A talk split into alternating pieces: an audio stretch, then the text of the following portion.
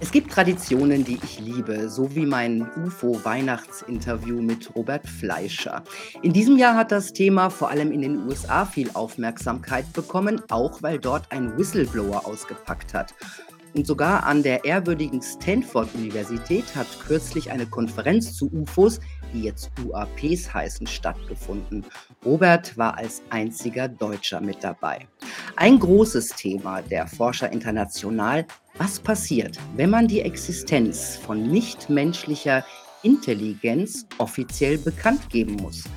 Was würde das für die Welt bedeuten und für die Weltordnung? Im Übrigen gehen die Wissenschaftler nicht unbedingt von Aliens aus dem Weltall aus. Möglicherweise leben diese fremden Intelligenzen unbemerkt mit uns auf der Erde. Auch darüber sprechen wir jetzt in Punkt Preradovic. Hallo Robert Fleischer, schön, dass du wieder da bist. Ohne dich gibt es kein Weihnachten mehr für mich. Ach, das freut mich. Vielen Dank, Milena Preradovic, für die Einladung. Ich stelle dich kurz vor. Du bist Journalist, Moderator, Filmemacher und Diplom-Dolmetscher. Als TV-Journalist warst du unter anderem für Spiegel TV, ZDF und den MDR tätig. Jetzt bist du UFO-Experte für den Fokus. 2007 dann Gründung der Bürgerinitiative Exopolitik Deutschland mit dem Ziel, seriöse Informationen über das UFO-Phänomen zu verbreiten und Antworten auf die Frage zu finden, wie die Menschheit sich einem möglichen Erstkontakt mit extraterrestrischen Intelligenzen stellt. Seit 2010 bist du Herausgeber und Moderator von Exo Magazin TV, einem Online-Magazin, das sich den großen Rätseln unserer Zeit widmet. Und seit 2019 moderierst du dort gemeinsam mit Dirk Pohlmann die Sendung Erstkontakt. Und du sprichst regelmäßig bei Kongressen im In- und Ausland.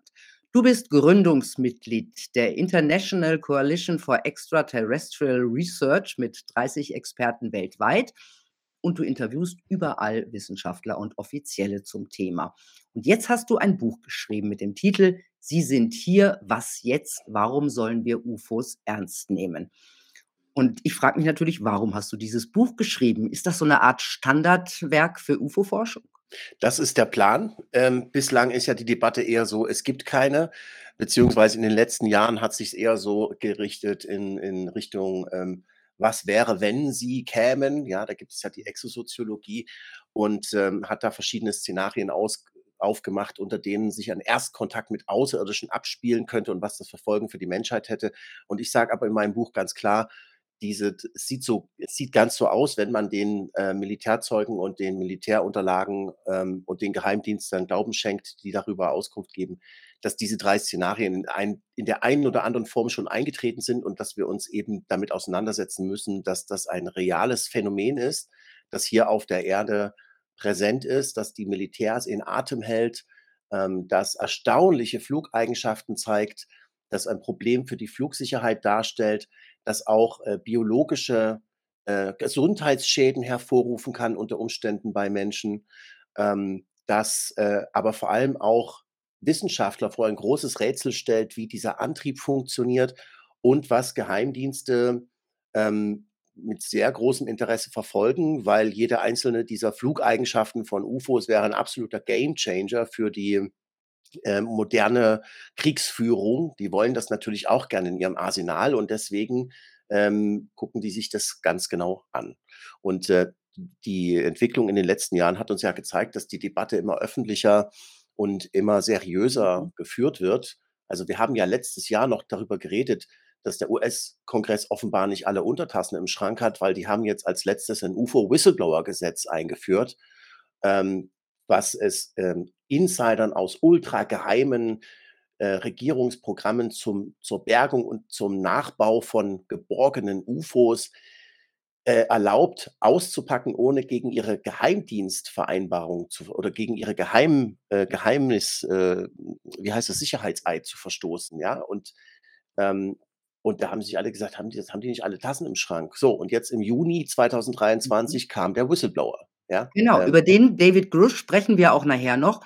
Aber lass uns jetzt erst mal darüber reden, über diese, ähm über diese Konferenz an der berühmten Stanford University, ja? Da warst du ja als einziger deutscher Vertreter. Das war eine Konferenz zur UFO-Forschung oder UAP-Forschung, wie es jetzt heißt, mit Geheimdienstlern, Militärs und Wissenschaftlern und das in Stanford. Das ist schon verrückt. Das das heißt für mich, es wird wirklich ernst genommen. Was wurde dort besprochen?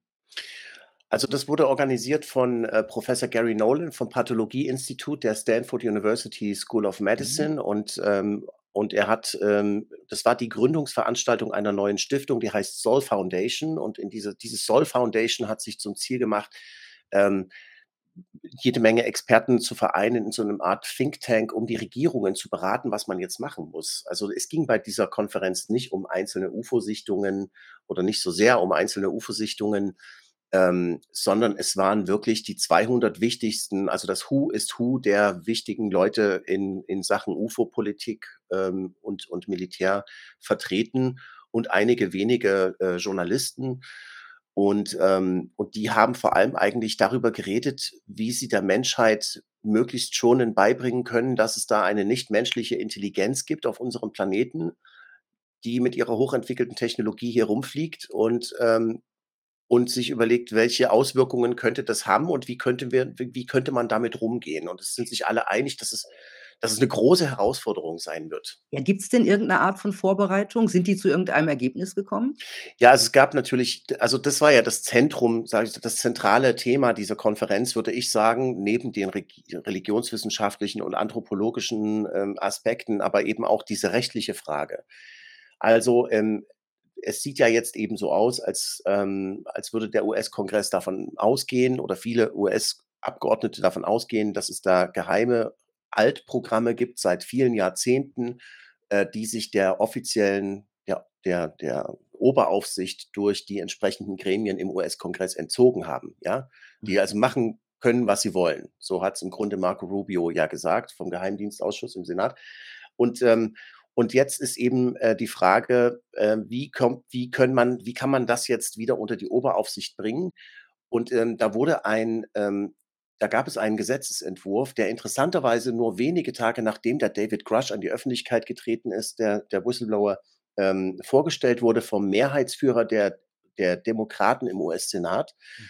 ähm, und äh, und auch mit Unterstützung von mehreren, äh, anderen wichtigen Politikern. Und, äh und darin, ähm, ist die Rede davon, dass man versuchen will, eine kontrollierten Plan zur Offenlegung von Regierungsinformationen über nichtmenschliche Intelligenz und Technologien unbekannter Herkunft oder nichtmenschliche Technologien, äh, aufzustellen, um und das ist auf dieser Soll-Konferenz, ähm, an der Stanford University klar geworden, es geht darum, ein katastrophales Enthüllungsszenario zu vermeiden. Also, die gehen offenbar davon aus, dass das so oder so rauskommen wird und wollen das möglichst, ähm, Stück für Stück Mhm. salamitaktikmäßig, aber, äh, halt so an die Öffentlichkeit bringen, dass der Status quo nicht darunter besonders leidet. Und, ähm und, äh, weil die Alternative wäre, dass es halt auf 'ne katastrophale Art und Weise auffliegt und dann könnte das den Planeten in großes Unheil stürzen. Das befürchten jedenfalls diese diese Politik und, ähm, Militär und Geheimdienstexperten dort und die Wissenschaftler. Und kommt dieser Ge Gesetzesentwurf durch?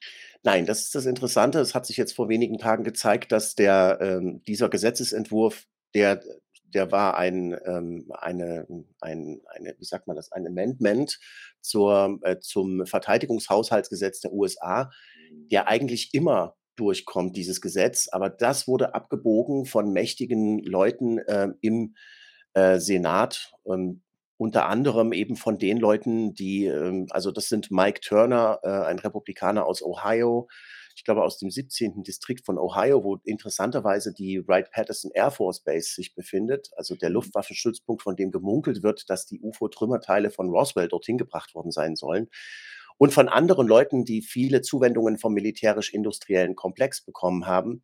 Ähm, das sind die Firmen, äh, von denen, äh, gemunkelt wird, dass man äh, dass sich dort diese ähm, diese, nennen wir es jetzt mal Alien-Technologie, ähm, befindet und dort nachentwickelt, äh, oder untersucht wird. Ähm, und die haben tatsächlich, äh, dieses diesen Gesetzesentwurf in weiten Teilen beschnitten. Der sah ja vor, wenn ich das Warum? noch darf ich das noch kurz sagen? Der sah ja vor, dass, äh, die Leute also, dass äh, dass ein, äh, unabhängiges ein unabhängiger Überprüfungsausschuss aus, ähm, unverdächtigen Leuten gebildet wird, die darüber entscheiden, welche Akten freigegeben werden und welche nicht. und dass die Privatfirmen, die im Besitz von solchen Technologien sind, enteignet werden enteignet werden. Ähm, und ähm, äh, so, und, und das sind eben genau eben diese Punkte, die jetzt rausgefallen sind. Also es bleibt jetzt eigentlich kaum noch was von diesem Gesetz übrig. Ähm, das Militär, der Geheimdienst hat weiterhin die größte, ähm, ja, die größte Entscheidungsgewalt darüber, was freikommen soll und was nicht. Und es, also ich nehme an, da jetzt also ein, da jetzt bei den Nationalarchiven der USA eine zentrale Stelle, eine zentrale Aktensammlung über UFOs eingerichtet wird, dass wir im Jahr 2024 dann neue alte Dokumente sehen werden, also UFO, militärische UFO-Unterlagen, die älter sind als 25 Jahre.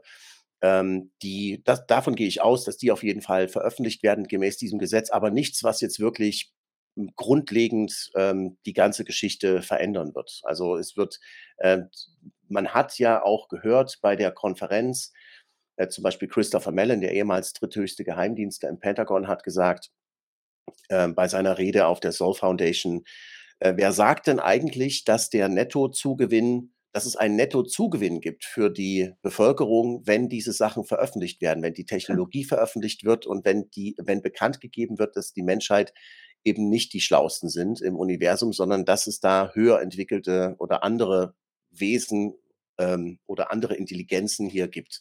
Ja, aber kann man das kann man das überhaupt, äh, auf ewig geheim halten, wenn es denn so ist? Ja, genau. Also das ist das ist eben die große Frage und deswegen befürchten die, ähm, äh, eine Katastrophe also, der Grund, warum sie dieses Gesetz machen wollten, war ja, um katastrophales Disclosure, also katastrophale Enthüllung zu verhindern. Das war ganz explizit, äh, so genannt von Oberst Karl Nell, äh, einem ehemaligen Mitarbeiter von dem Whistleblower David Grush, ähm, und, äh, von der UAP Task Force und der an diesem Gesetz federführend mitgeschrieben hat, der hat das dort vorgestellt in Stanford und der hat das eben ganz klar gesagt. Also wir müssen da, wir, wir wollen damit verhindern, wir wollen damit erstens mal die Oberaufsicht über diese, über diese Programme wieder zurückgewinnen, die wir verloren haben, irgendwie im Prozess der, der Jahrzehnte. Und zweitens wollen wir eine katastrophale Enthüllung äh, mhm. vermeiden. So, und jetzt äh, kommt es also nicht durch. Es sieht also aus, ähm, als wenn man jetzt der Logik dieser Militärs folgt, als steuern wir auf eine katastrophale Enthüllung zu, die darin bestehen könnte, dass zum Beispiel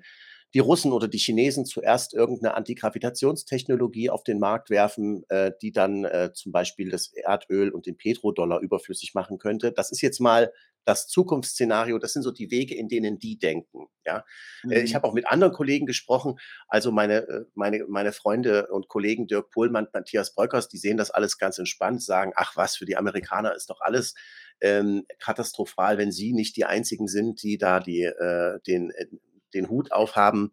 Und es gab ja auch ein historisches äh, Vorbild. Ähm, bei den Pentagon Papers hat der Anwalt Daniel Sheehan der damals ähm, dafür gesorgt hat, dass die New York Times diese Sachen veröffentlicht darf, ähm, der hat eben der hat die New York Times vertreten und, das, und, äh, und die Regierung hat gesagt, nein, das wäre katastrophal für die, für die nationale Sicherheit der USA, ohne aber anzugeben, was daran genau jetzt katastrophal sein soll.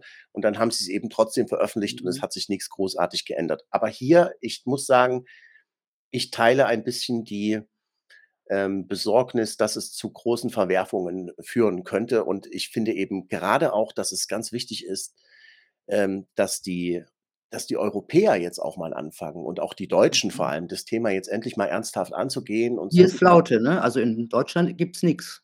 Naja, so kann man man kann nicht sagen, dass es nichts gibt. Es gibt immerhin einen Lehrstuhl, ähm, an der Universität Würzburg. Es gibt Professor Hakan Kayal, der dort so ein, äh, interdisziplinäres Forschungszentrum für Extraterrestrik hat der sich auf die Fahnen geschrieben hat, auch wirklich äh, UFOs und äh, oder UAP ähm, und äh, nichtmenschliche Intelligenz zu erforschen. Und ähm, ich finde, das ist eine tolle Sache. Der macht auch super Arbeit. Das Problem ist, der kriegt keine, ähm, keine Forschungsgelder. Das ist das Problem. Also es ist, äh, aber die, immerhin ist die Institution schon mal vorhanden. Und man muss sagen, dass im zivilen Bereich sich ähm, einiges tut. Also es gibt einen es gibt ja mehrere UFO-Forschungsvereine in Deutschland und ähm, einer davon, die äh, sind jetzt gerade dabei, einen, ein neues Datenbanksystem einzuführen, was man mit allen anderen Datenbanken äh, verbinden kann, wo UFO-Sichtungsfälle gespeichert sind. Und das könnte dann eben eine völlig neue Art von Analyse von solchen Fällen und von Mhm. Vorkommnissen und so weiter ermöglichen. Also, es gibt schon viel, das Interesse ist auch riesig in der Bevölkerung. Ich sehe das ja, ähm, wie viele Leute die Videos gucken, wie viele Leute die Artikel lesen und so. Aber die Regierung, ähm, die hat im Moment in Deutschland ganz andere Probleme, so wie es aussieht. Ja, okay, davon kann man ausgehen. Ähm, aber wie ist das eigentlich mit den, äh, ganzen Forschern und Wissenschaftlern, die du kennst? Wovon gehen die aus? Dass es sich da um Besucher aus dem All handelt? Also, man kann das ja nicht verallgemeinern. Ähm, es gibt sicherlich welche, die also, ich muss sagen, erst mal, äh, die Wissenschaftler, die sich nie mit UFOs beschäftigt haben, gehen von gar nix aus. Dies die denen fällt Ich rede irgendwas natürlich ein. von denen, die sich damit Genau. beschäftigen. Ähm, also, das ist interessant. Ähm, die Wissenschaftler, die seit Jahrzehnten da dran sind, die gehen eigentlich, äh, davon aus, dass äh, dass das 'n bisschen komplizierter ist als Besucher von anderen Planeten aus dem Weltall. Ähm, und auch der Whistleblower David Grush, der ja im Juni an die Öffentlichkeit getreten ist und zudem der US-Kongress, den sie sehr ernst genommen hat, der US-Kongress hat eine Anhörung durchgeführt mit diesem Whistleblower.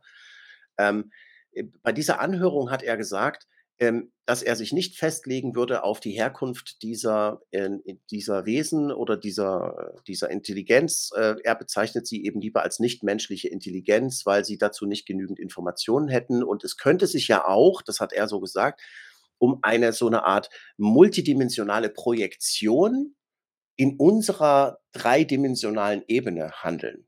Also, stell dir das jetzt mal vor, wenn du jetzt 'n du hast jetzt 'n Bild, das wirfst du auf 'ne Wand. Das ist also du hast 'n dreidimensionalen Diaprojektor und wirfst ein Mhm. zweidimensionales Bild auf 'ne Wand. Die hat ja nur Länge die hat ja nur Höhe und Breite. Länge, Breite, Höhe, Länge, ja, du weißt, was Ich ich meine, schon, ja. So, und wenn das wenn du dir jetzt aber vorstellst, dass es von außen da noch etwas gibt, das eigentlich die Welt mehr Dimensionen hat als die 3 Länge, Breite, Mhm. Höhe und linear verlaufende Zeit, so wie wir uns das vorstellen, ähm, dann das das ist jetzt eben das, was, äh, David Grush reingebracht hat, könnte man sich eben auch vorstellen, dass da et dass das, was dann in unsere dass dass es da multidimensionale Wesen gibt oder irgendwas, die etwas etwas in unsere dreidimensionale Welt reinprojizieren, aber wir kriegen nur 3 Dimensionen davon mit. Also, es wäre ähm, es wäre es wäre etwas Objekthaftes. Es es hätte Länge, Breite und Höhe, ja? Ähm, und es würde zu einem bestimmten Zeitpunkt in unserer Raumzeit erscheinen. Und damit wäre es für uns 'n Objekt. Und, ähm und es ist ja nun auch so, dass die Objekte, die da die da offenbar geborgen worden sind, ähm, nach all dem, was man so gehört hat, bei der Soul Foundation tatsächlich eindeutig irgendwie komische Eigenschaften haben. Für mich war ein Aha-Erlebnis übrigens bei dieser, äh, Stanf äh, an der Stanford University, als Professor Gary Nolan gerade, äh, Bestandteile von einer seltsamen Metallschlacke, ähm, die Untersuchungsergebnisse dazu vorgestellt hatte. Diese Metallschlacke ist runtergetropft von einem UFO und, äh, auf dem Boden gesichert worden. Und er hat zum 1. Mal mit einer Atomsondentomographie, äh, solche äh, solche Trümmerteile, also, solche Überreste von UFOs untersucht und hat dabei festgestellt, dass die auf 'ner atomaren Ebene ganz also, ganz präzise Eigenschaften haben, die man so nicht einfach herstellen kann, ja? Und er hat sich auch gesagt: „Warum sollte man das so herstellen?“ und so weiter. Ähm, und und das ist eben, äh, die Art von, äh, Metamaterialien, die die 'ne Art von neuen Werkstoffen und so weiter, die möglicherweise neue Fähigkeiten bieten, die fürs Militär interessant sind. Und als der Professor Gary Nolan fertig war, ist einer, äh, aufgestanden, so schräg, äh, rechts vor mir, ähm, und hat sich vorgestellt, er sei von der Forschungs und Entwicklungsabteilung eines eines großen eines sehr großen bekannten Rüstungsunternehmens in den USA, äh, das, sich mit solchen Sachen beschäftigt und wollte wissen, ob man das auch für die Abschirmung nutzen könnte, dieses Material. Und wenn ja, dann würde er sich dann später gern mal darüber unterhalten. Und an der Stelle ist mir dann erst mal klar geworden, wo ich mich da befinde, ja? Da waren Investoren, neben mir saß 'ne Kampfjet-Pilotin, die man kennt. Ähm, da waren da waren, äh also, das das war eben das Elefantentreffen der Leute, die was zu melden haben und die da Aktien im Spiel haben, sagen wir mal so. Mhm. Und die beschäftigen sich nicht mehr mit der Frage, ob's das gibt oder nicht, sondern wie können wir das integrieren in die Gesellschaft und wie können wir damit Geld machen? Aber die Frage, die mich interessiert und worauf ich vorhin hinaus wollte, also, ob es möglich ist, dass bei uns auf der Erde Spezies leben, die uns technisch und intellektuell komplett überlegen sind und wir kriegen das nicht mit, möglicherweise dadurch, dass wir nicht alle Dimensionen sehen. Ja, genau. Also das darauf deutet ja alles hin. Ähm, in, ähm, was da gibt's viele Beispiele dafür. Also, es gibt ja überlegene Flugmanöver, die nach unseren Naturgesetzen schwer möglich schwer vorstellbar sind, wie diese Radarspuren, die in der Schweiz gesammelt worden sind. Ich habe, äh, in meinem Buch, was jetzt rauskommt, „Sie sind hier, was jetzt?“ ja auch bin ich also sehr viel, äh, über das äh, auf diese ganzen physikalischen Wechselwirkungen und diese ganzen Sachen ein äh, eingegangen. Ähm, es ist auch, äh, von mehreren, äh, Militärs aus mehreren Ländern bekannt, dass die davon ausgehen, dass es sich um eine Intelligenz handelt. Also, die wirkt also, dies die werden intelligent gesteuert, diese Dinger. Sie zeigen, wie gesagt, Flugmanöver und und die technischen Eigenschaften, die man dazu bräuchte. Also, wenn so zum Beispiel so ein Tic-Tac-UFO, da gab's ja diesen Fall 2004 vor der Westküste der USA, als diese Tic-Tac-ähnlichen, aber natürlich größere Fluggeräte den Flugzeugträger rumgeschwebt sind. Mhm.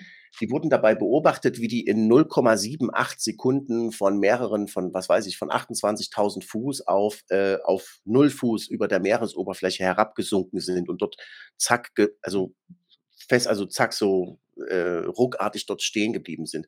Da hat ein Physiker, ähm, der auch auf der Sol Foundation geredet hat, hat mal ausgerechnet, welche Energie dabei, äh, frei würde, die wenn man so 'n Flugmanöver machen müsste. Das wäre das würde das das wäre ein Vielfaches des nuklearen Aus Outputs der der USA. Also, das da sind Energie äh, Mengen im Spiel offenbar, von die für uns völlig unerreichbar sind. Das sind Flugmanöver im Spiel, die wir nicht äh, die überhaupt nicht da sind. Und es gibt eben auch Hinweise darauf, dass vieles sich im Infrarotbereich abspielt, was für uns ja, was du vorhin gesagt hast, was für uns unsichtbar ist mit bloßem Auge. Denn, ähm, ähm, auf das äh, also an bestimmten Orten, wo diese Objekte mit Infrarotkameras und Infrarot-Nachtsichtgeräten, äh, beobachtet worden sind, äh, war mit bloßem Auge nix zu sehen oder nix weiter. Und wenn mit Infrarot wurde da eben doch was gesehen. Jetzt, ähm, fragt man sich natürlich, wenn man so weiterdenkt: „Was könnte das für uns bedeuten, dass uns diese Intelligenzen möglicherweise beeinflussen, schon seit langer Zeit, vielleicht sogar lenken?“ Gibt es diese Überlegungen? Diese Überlegungen gibt es tatsächlich. Ähm, es es gibt einen Forscher, den ich für wirklich bemerkenswert halte, weil er seit vielen Jahrzehnten dran ist. Er heißt Doktor Jacques Vallée, ist 'n Computerwissenschaftler, Astronom.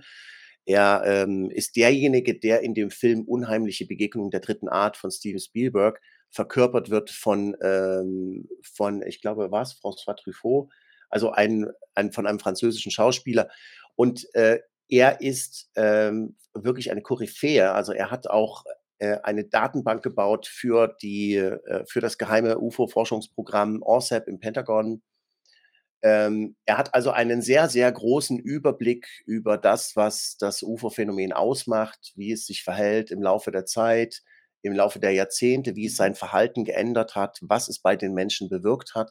Und er sagt, es sieht eigentlich aus für ihn wie ein groß angelegtes Programm zur groß angelegtes soziologisches Programm zur Verhaltensbeeinflussung oder, äh, Stimulation von neuem Verhalten oder anderen ähm, äh, anderen Verhaltensweisen oder so was. Und es ist auch ganz klar geworden während des ORCEP-Programms, ähm, äh, da habe ich ja auch neben Jacques Vallée auch noch mit Doktor Colin Kelleher gesprochen. Das war der Programmmanager dieses geheimen UFO-Forschungsprogramms im im Pentagon. Ähm, der hat gesagt, je länger man sich diese UFO, ähm, je länger man bei den UFO-Zeugen dranbleibt, ja, ähm, desto mehr treten auch die psychologischen Auswirkungen zutage. Also, es ist ja nicht nur so in der in wie man sich das normalerweise vorstellt, die Leute sagen: „Hey, ich habe da was gesehen, Hammer!“ Und dann beschreiben die das und das war's. Sondern das Wichtige daran an das eigentlich Wichtige an diesem Phänomen ist meiner Meinung nach und eben auch der Meinung von Jacques Vallée und Colin Kelleher und vielen anderen führenden Experten weltweit, mit denen ich darüber gesprochen habe, sind eben diese psychologischen Auswirkungen. Was bewirkt das eigentlich bei den Zeugen? Und da habe ich ganz, ganz im Laufe der der Jahre ich mache das ja jetzt schon 16 Jahre, ähm, ganz interessante Änderungen im in der in der Biografie dabei beobachtet oder in den Interessensschwerpunkten. Ähm, ich habe ja neulich mal einen, äh, einen ehemaligen Sicherheitspolizisten der US-Luftwaffe interviewt, der, ähm, offenbar entführt worden ist bei bei so einer, ähm, Atomraketenstellung.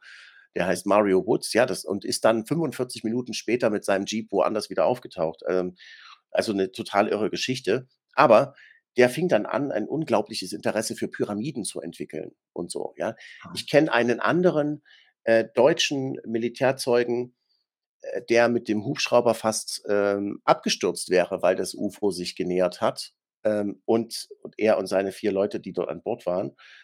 Ähm, und, ähm und der hat danach ein riesengroßes Interesse entwickelt für, ähm für Nahtoderfahrungen und für solche Sachen.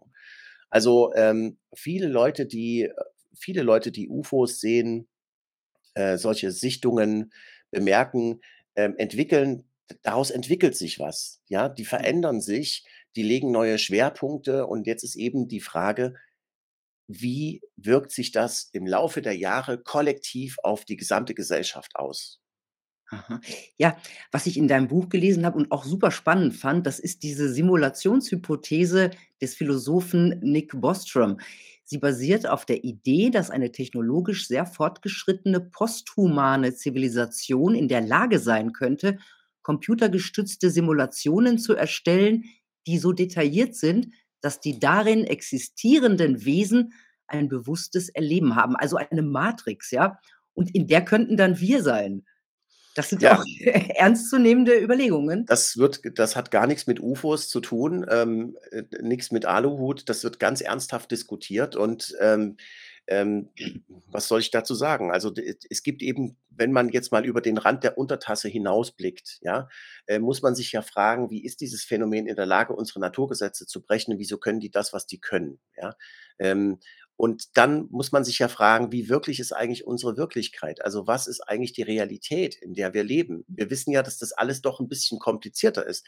Die Welt scheint eben letzten Endes nicht physikalisch zu sein, äh, das Universum, sondern scheint etwas anderes zu sein. Das wissen wir aus der Quantengravitation, äh, aus der, äh, Quantenmechanik, ähm, wo man ja inzwischen davon ausgeht, dass 2 Beobachter dieselbe Sache beobachten können und jeder beobachtet was anderes und beide haben recht, ja? Ähm, so ähnlich wie, äh, sage ich mal, äh, 2, 3 Forscher, die blinde Leute, die um den Elefanten in 'nem Raum rumstehen und der eine fasst den das Bein an und sagt: „Ach, das ist 'n Baumstamm“ und der andere sagt: „'N Rüssel“ und sagt: „Das weiß ich, das ist 'n Gartenschlauch“ oder so, Mhm. ja? Ähm, die äh, die andere Sache ist auch, dass, äh, die ein Objekt, das hat der Nobelpreis äh, Träger Anton Zeilinger in seiner Rede gesagt, in seiner Nobelpreisrede. Hat, äh, unter anderem mal fallen gelassen, dass es halt inzwischen jetzt klar ist, dass ein Objekt, wenn dass eine Sache, die wenn sie nicht beobachtet wird, dann ist sie nichts Physikalisches. Dann hat sie keine physikalischen Eigenschaften, sondern sie existiert in einem Quantenzustand, der eben nicht festgelegt ist. Und erst wenn es gemessen oder beobachtet wird, ist es festgelegt. Erst dann ist es wirklich so, wie's ist. Also, das ist ja dann eben auch so, äh, auf wenn man das jetzt mal weiterdenkt, ja? Es gibt ja auch Neurowissenschaftler, die haben dann rausgefunden, unsere, ähm also, äh, Donald Hoffman zum Beispiel, aber auch Bernardo Kastrup möchte ich erwähnen. Ähm, das sind ja Leute, die, festgestellt haben, unsere Sinne, unsere unsere unser Gehirn wäre überhaupt nicht in der Lage, all diese unbegrenzten Quantenzustände, wie sie sind, ähm, überhaupt in ihrer Gesamtheit zu erfassen, weil dann würden wir zerfließen in der in der Ursuppe der Entropie des zunehmenden Chaos in in der Quantenwelt. Also, das heißt, was wir im Grunde wahrnehmen, laut diesen Neurowissenschaftlern, ist gar nicht die Welt, wie sie wirklich ist, sondern wir werden durch unsere Sinne, ähm, in, sage ich mal, auf so 'ne Art Computer-Desktop geführt. Wir leben eigentlich in so 'ner Art Computer-Desktop oder so 'ne Art Armaturenbrett, was vor uns ist, ja? Äh, und auf dem befinden sich bestimmte Instrumente oder bestimmte Icons, die uns das Leben vereinfachen, ermöglichen, ähm, zum Beispiel so 'n Papierkorb-Desktop-Symbol, da wissen wir, da schmeißen wir die alten Dateien rein. Aber dieses Papierkorb-Symbol, das hat überhaupt das ist ja gar nicht echt. Wir wissen ja, dass, äh, der ganze Desktop besteht aus Einsen und Nullen, ja? Mhm. Und, äh, die Einsen und Nullen nehmen wir halt nicht wahr, sondern nur den Desktop. Also, der Unterschied ist halt ein Pilot könnte ja zum Beispiel stell dir 'n Piloten vor, der Pilot sitzt in seinem Cockpit und er er hat vor sich diese Anzeigetafel mit diesen vielen Anzeigen und und Nadeln und was weiß ich und so. Und er wäre in der Lage, das Flugzeug auch zu landen, ohne dass er einmal aus dem Cockpitfenster guckt, ja? Mhm. Ähm, er könnte nur auf diese Instrumententafel gucken und das würde reichen, so. Und der Unterschied aber zwischen diesem Gedankenbild mit dem Piloten im Cockpit und uns und der menschlichen Wahrnehmung ist, dass wir gar keine Cockpitfensterscheibe haben. Wir haben nur diese Anzeigetafel. Und, Mhm. ähm und deswegen müssen wir uns eben finde ich, sollten wir wirklich ein bisschen Demut auch wieder zeigen gegenüber den Dingen, die sich da auftun auf unserer Instrumententafel. Ich meine, der Grund ich nehme ich meine, die Schnittmenge zwischen dem, was wir wahrnehmen und der zugrunde liegenden tieferen Realität scheint ja gleich null zu sein, ja? So, äh, die scheinen aus dieser anderen Welt äh, oder könnten. Ich will mich ja, ich will ja auch gar nicht sagen, ich wüsste, was es ist. Ich weiß es ja auch nicht. Ja, ich kann nur Mutmaßungen anstellen, aber die Tatsache, dass sie beschlossen haben, sich auf unserer Instrumententafel zu zeigen, legt ja schon nahe, dass sie irgendwas mit unserer Wahrnehmung vorhaben, dass sie eben einen Effekt auslösen wollen. Und das tun sie ja Mhm. auch.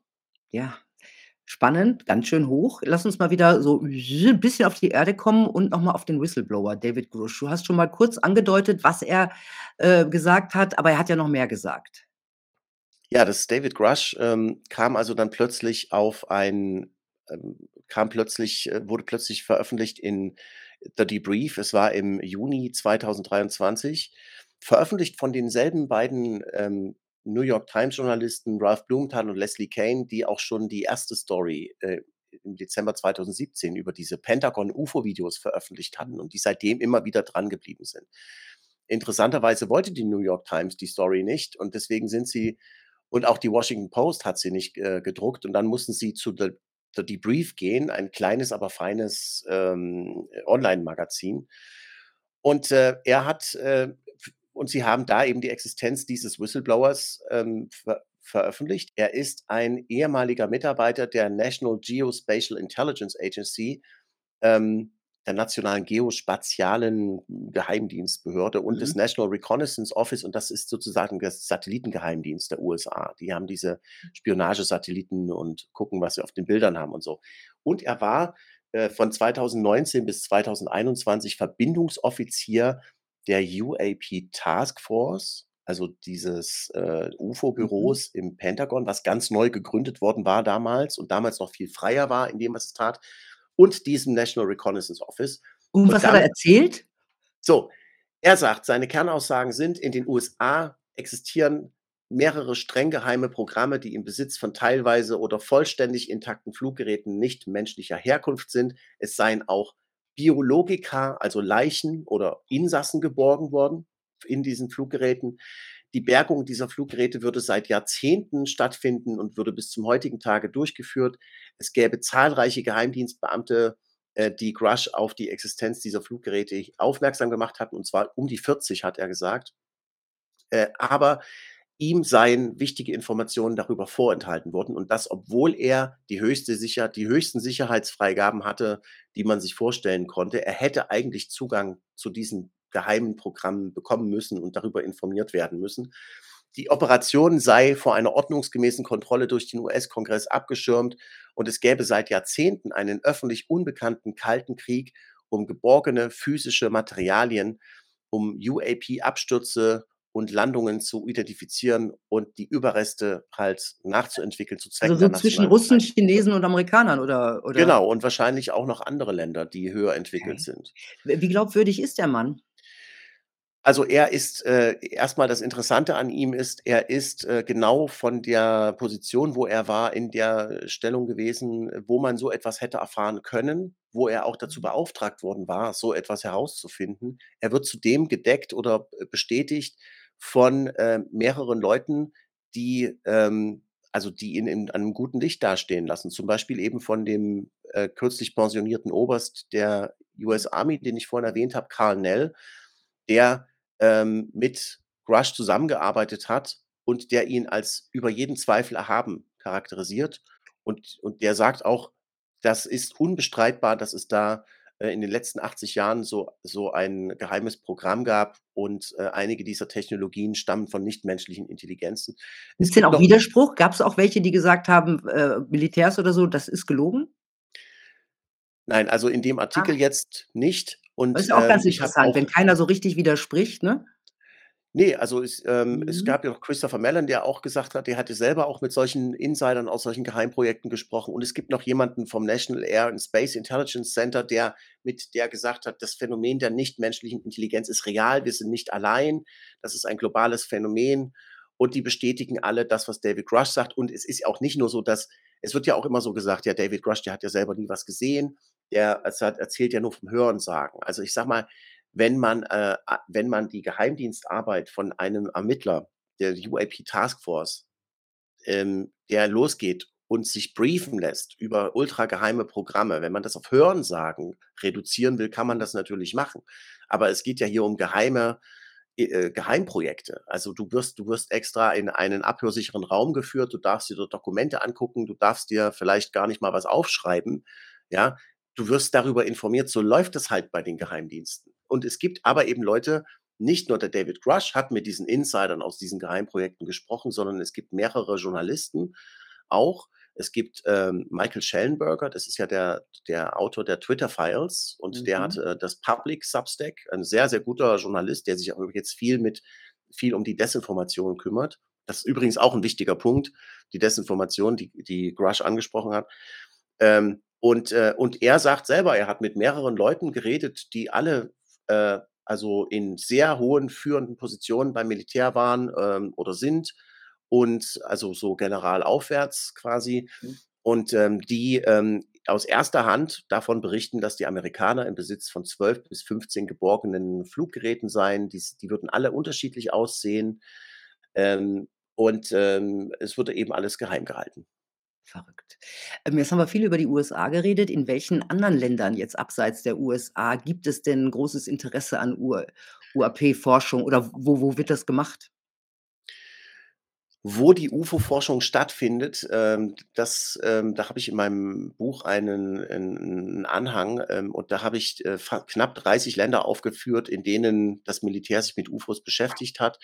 Und, es sind also mindestens 29 Länder und in 9 Ländern findet ähm, findet UFO-Forschung statt, also staatliche UFO-Forschung, und zwar in Argentinien, in Chile, in China, in Frankreich, in Kanada, in Peru, in Russland, Uruguay und den USA. Und darüber hinaus gibt's natürlich geheime militärische Projekte, von denen wir nix wissen. Also, zum Beispiel wissen wir, dass Spanien geheim UFO-Forschung betreibt, das Militär, Mhm. aber es ist halt geheim. Also, sie sagen: „Ja, wir erforschen das, aber es ist geheim.“ In Italien wissen wir, dass die ähm, die italienische Luftwaffe die besten UFO-Fälle des Jahres immer auf der Webseite veröffentlicht. Also, die haben auch. UFO-Forschung. Die die die reden da nicht so gerne drüber, weil natürlich, wenn's da um Objekte geht im Luftraum, die irgendwelche Fähigkeiten haben, äh, die sie selber nicht haben und so weiter, welches Militär würde das schon gerne zugeben, dass sie dass die anderen was haben, was die nicht haben? Und dazu kommt noch die Frage der Sensoren. Also, alles, was du dann sagst: „Ja, wir haben den mit fünffacher Schallgeschwindigkeit in der Flughöhe bei da und da festgestellt“, gibt natürlich den gegnerischen Geheimdiensten unter Umständen genau die Infos in die Hand, die sie brauchen, um sich 'n Invasionsplan zu überlegen oder so was. Das sind so diese diese militärischen, ähm, Überlegungen, äh, warum die das geheim halten wollen, warum die das geheim halten müssen. Aber es gibt natürlich auch eben politische Überlegungen und es gibt es gibt lauter Gründe, die dagegen sprechen, das Ja. bekanntzugeben. Na ja, du schreibst in deinem Buch also, ich könnte mir vorstellen, dass man halt auch viele Chancen vergibt. Du schreibst, ähm: „Das UFO-Phänomen bietet auch ungeheure Chancen. Die neuen Technologien könnten der Schlüssel sein, um Umweltprobleme und lang anhaltende Konflikte um Energie und Ressourcen für immer zu beenden und die Menschheit in eine neue Ära zu führen.“ Aber da dafür müssten ja die Länder und die Militärs zusammenarbeiten und danach sieht's ja nicht aus, ne? Ganz genau. Also, es ist im Moment, äh, Also, wir wir, kein äh wir wir bauen mit 'n Händen was auf und mit 'm Arsch stoßen wir's wieder um. Es ist im Moment kein Szenario vorstellbar, unter dem so äh, in dem si unter dem sich jemand trauen würde, so 'ne Technologie auf den Markt zu werfen. Weil nehmen wir jetzt mal nur so 'ne so 'ne so 'n, was weiß ich, so 'n Freie-Energiegerät oder so was, ja? Ich will jetzt gar nicht darüber diskutieren, ob's so was gibt oder nicht. Ich will nur sagen, es gibt unzählige Geheimpatente, ähm, und, ähm, es werden solche Sachen es wird die äh, es werden verschiedene Sachen erforscht und so. Also, äh, ich Ja, aber sicher, glaubst dass du, dass es irgendwo Mächte oder irgendwelche, weiß ich nicht, Deep State, äh, Menschen gibt, die, äh, diese Technologie erforschen, möglicherweise sogar kopieren können, dass es das gibt abseits von Also, unserem das ist ja Wissen? das ist ja die, ähm, das ob ich das glaube, ist ja gar nicht relevant, weil ich habe ja nix zu melden. Aber Ja. das ist die Befürchtung zum Beispiel von Marco Rubio, ähm, aus dem Geheimdienstausschuss im. Senat, der der wirklich in 'nem Interview wörtlich gesagt hat: „Wenn das stimmt, was diese Whistle was diese Insider mir berichten“ er ist nämlich auch einer, der mit den Leuten geredet hat. Und ich meine, David Grush ist nur der, der die vertritt. Die die Leute sind zum Mhm. Kongress die Kongre Kongressleute wissen Bescheid, sonst hätten die ja nicht so 'n Gesetz gemacht. Also, der David Grush hat äh, der, ähm, Marco Rubio aus'm Geheimdienstausschuss hat gesagt: „Wenn das stimmt, was die Leute sagen, dann ist das problematisch, weil dann haben wir's zu tun mit, äh, einer Gruppe von Leuten, die der Meinung ist, dass sie niemandem Rechenschaft sch äh, schuldig ist, ähm, dass äh, dass es innerhalb der US-Regierung 'ne Gruppe von Leuten gibt, die das, was sie haben glauben, dass sie das mit niemandem teilen müssen, nicht mal mit gewählten Beamten. Und die gewählten Beamten betrachten sie nur als vorübergehende Angestellte der Regierung. Im Grunde wie 'ne Art Mili interner Militärkomplex, der sich selber regiert und niemandem Rechenschaft schuldet.“ Das ist ja das, was Marco Rubio selbst, äh, gesagt hat. Also, Das heißt, er Grunde geht selber von einem Deep State aus, er ne? sagt, wenn das stimmt, was diese Leute sagen, dann ist das dann klingt das wie Deep State, natürlich. Und dann ist natürlich dann ist das 'ne echte Problematik, äh, 'ne geheime Weltregierung, die im Verborgenen die Fäden zieht und dann auch noch über Alientechnologie verfügt. Ich ich meine, das klingt natürlich jetzt laut Amadeo Antonio Stiftung sind wir da schon beim strukturellen Antisemitismus, ja, weil also, dass im dass im im Geheimen jemand im Hintergrund die Fäden zieht, das ist natürlich schon ähm, die Struktur ist ja dieselbe wie bei der jüdischen Weltverschwörung, ja? Brauchst du gar keine Juden, deswegen ist auch irgendwas mit Antisemitis aber lass es uns mal als Kapitalismuskritik bezeichnen. Das ist also wenn das stimmt, was diese Zeugen sagen und genau darum geht's ja, das um jetzt das da herauszufinden, dann gibt es da so 'ne Art geheime Weltregierung, die Sachen machen, die keiner Aufsicht unterliegen. Und das hat historische Vorläufer. Das ist ja jetzt nicht aus der Luft gegriffen, so 'ne Befürchtung Mhm. von Marco Rubio, sondern wir wissen ja schon, äh, aus den ähm, aus der Iran-Contra-Affäre, da ist Ende der 80er Jahre bei den Anhörungen vor dem US-Kongress rausgekommen, dass die CIA unter Umgehung der Aufsichtsgremien im Repräsentantenhaus und im Senat heimlich Panzer und Flugabwehrsysteme in den Iran geliefert hat. Und mit Mhm. den Erlösen aus diesen illegalen Geschäften hat die CIA dann die äh, die, äh, Guerillakrieger gegen die sozialistisch-sandinistische Regierung in Nicaragua, äh, unterstützt. Und außerdem kam raus, dass diese Contras mehrere Tonnen Kokain in die USA geschmuggelt hatten und die CIA wusste über alles Bescheid und hat nichts getan. Ein unglaublicher Skandal. Und der damals hat auch schon der Senator Inouye, der bei der Iran-Contra-Affäre in dem in dem Ausschuss saß, der den geleitet hat, hat gesagt, ähm, ich zitiere jetzt mal: „Der Untersuchungsausschuss hat von der Vision einer geheimen Regierung erfahren, die keinem einzigen gewählten Amtsträger gegenüber rechenschaftspflichtig ist, nicht mal dem Präsidenten gegenüber selbst. Es handele sich, so der Senator, um eine Schattenregierung mit eigener Luftwaffe, eigener Marine, eigenem Finanzierungsmechanismus und der Macht, ihre eigenen Vorstellungen von nationalen Interessen zu verfolgen, frei von allen Kontrollen und dem Gesetz selbst.“ Und dieser Senator Inouye, der damals diese Iran-Contra, ähm, hier, äh, m mitgemacht hat, das ist einer von den 3 Senatoren, die dann auch viele Jahre später das geheime UFO-Forschungsprogramm ORCEP im Pentagon gegründet haben. Nur so nebenbei. Ist ein lustiger, äh, Mhm. Zufall. Also, es ist doch auch gar nicht ähm, es ist doch gar nicht von der Hand zu weisen, dass da viele Sachen im Hintergrund Hm, stattfinden, die keiner Aufsicht unterliegen. Das Pentagon Da hat haben sogar frühere Präsidenten schon, äh, davor gewarnt. Ja, Also, das das Kennedy Pentagon sogar, vor dem Kennedy-Mord sogar schon, ja. das das Pentagon ist Mhm. verpflichtet, zu 'ner zu 'ner una 'ne unabhängige Buchprüfung zu zu bestehen. Die haben das 6. die haben überhaupt erst viele Jahre, nachdem das Gesetz in in Kraft getreten ist, angefangen, solche unabhängigen Buchprüfungen zu durchlaufen. Sie haben keine einzige davon jemals bestanden. Da sind immer wieder beim letzten Versuch 2022 sind nur 7 von 27 Dienststellen im Pentagon durch die durch durch die Buchprüfung gekommen. Das ist nicht mal die Hälfte des gesamten 7.000.000.000 Vermögens dieses. Ministeriums. Und das war 2022. Jetzt die neue Buchprüfung war jetzt auch grade. Also, es ist doch völlig klar, dass da Ist Sachen es, im ja. Hintergrund laufen und das muss aufgeklärt werden. Und die Vorstellung, dass es da solche Leute gibt, die Sachen machen, von denen unsere gewählten Volksvertreter keine Kontrolle haben und dass die auch noch über irgendwelche überlegene Technologie verfügen, das ist besorgniserregend, um's Ist das es. Mindeste zu sagen. Und dann wenn das so ist, dann muss das weg. Ja, schön gesagt. Wunderbares Schlusswort. Dann muss das weg. Ich weiß nicht, wie optimistisch ich bin, aber ich bin komplett deiner Meinung, das muss weg. Vielen Dank, Robert, für dieses Weihnachtsupdate. Und was ich an deinem Buch wir haben ja kurz drüber gesprochen, äh, so abseits von den harten Fakten wirklich sehr spannend fand, das waren diese Kapitel, ähm, die unsere Welt und unsere Wahrnehmung infrage stellen. Also, dafür allein lohnt sich schon, das zu lesen. So so ein Blick über den Tellerrand, du hast es grade gesagt, der uns demütig machen könnte, äh, wenn wir denn dazu in der Lage wären. Also, danke, dass du da warst. Fröhlichen Rutsch in 2024 und wir sehen uns spätestens in einem Jahr wieder. Alles klar. Bis dann. Danke dir fürs Interview. Tschau. Tschüss. Tja, Leute, auch euch wünsche ich natürlich einen sorglosen und lustigen Rutsch und vielen Dank übrigens auch für eure Unterstützung, ohne die es diesen Kanal überhaupt nicht gäbe. Ich bin gespannt, was uns 2024 erwartet und ich bin sicher, die Themen werden uns nicht ausgehen. Kommt gut rüber und bis bald.